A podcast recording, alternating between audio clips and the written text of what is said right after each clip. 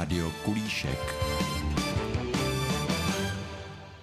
Dobrý den, z Rádia Kulíšek vás zdraví Jana Jankejová. A Aneta Vávrová. Dneska bychom jako hosta rádi přivítali hejtmana Libereckého kraje Martina Půtu. Já bych se ráda zeptala, co vás přivedlo k práci hejtmana? Asi hodně náhod životních. Já myslím, že práce hejtmana se nedá naplánovat eh, jako životní cíl, ale dělal jsem 10 roků starostu Hrádku nad Nisou a nějak z toho vyplynulo, eh, že jsem byl, měl dost odvahy a zároveň ne dost zdravého rozumu, že jsem si řekl, že bych eh, mohl zkušenosti z města uplatnit na úrovni kraje a pak jsme vyhráli nějaké volby třikrát a kvůli tomu tady jsem jako hejtman. A co vlastně tato pozice obnáší?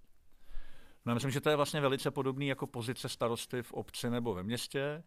A jenom zatímco starosta na městě se třeba stará o základní školy a o místní silnice, tak hejtman, hejtman a krajské zastupitelstvo se starají o střední školy a o silnice v kraji a třeba o nemocnice, takže je to vlastně velice podobné. Je to samozpráva, zpravování veřejných institucí a veřejných služeb, které má kraj Eh, svěřeny domovy pro seniory, eh, ústavy sociální péče, kulturní instituce, eh, jako jsou třeba muzea, teď máme nově zoologickou botanickou zahradu v Liberci, ale je to i podpora města obcí v jejich, v jejich projektech, podpora sportovních organizací, neziskovek.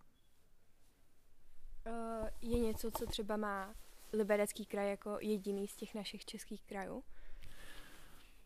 Má nejvíc plochy lesů ze všech krajů v České republice. Eh, jsme kraj, kde je spousta krásné přírody. Myslím, že to je vidět i na počtu turistů, kteří, kteří k nám přijíždějí, protože je tady opravdu spoustu krásných eh, míst, eh, které jsou turisticky zajímavé. No a jako jediný kraj v České republice máme ještě nejenom ve znaku kraje, ale taky téměř v jeho centru.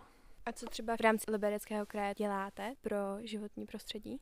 Tak v oblasti životního prostředí třeba spravujeme fond, eh, který podporuje eh, rekonstrukce vodovodů kanalizací, nebo se staráme o projekty a podporujeme projekty na zadržování vody v krajině. Teď v posledních letech je to eh, docela, docela velké téma. Podporujeme obce ve tvorbě odpadového hospodářství, tak aby se co, nejvíc, co nejvíc věcí, které skončí v popelnicích, mohly znovu využít v rámci, v rámci recyklací podporujeme třeba taky eh, vzdělávání v oblasti životního prostředí.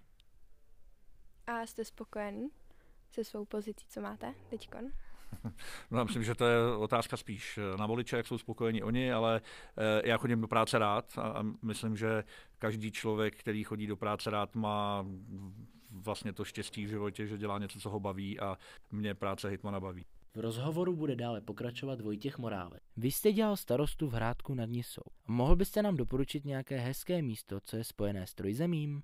No tak když člověk přijede do Hrádku nad Nisou a je eh, zdatný turista, jak bych mu doporučil výšlap za město, tak 4,5-5 kilometrů na Popovu skálu, ze které je krásný výhled nejenom na celé Lužické hory, ale taky eh, na Trojzemí.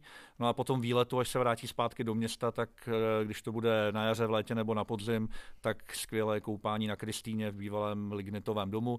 Dole, odkud už je to jenom malý kousek právě na Trojzemí, eh, na místo, kde se potkávají hranice Česka, Polska a Německa. Kdyby někdo chtěl jet na trojzemí autobusem, kde by měl člověk nechat autobus, aby to měl nejblíž? Tak asi nejrozumnější je právě dojet až na Kristýnu, tam je vel, velké parkoviště, ze kterého je to tak 20 minut pěšky. Děkuji za rozhovor.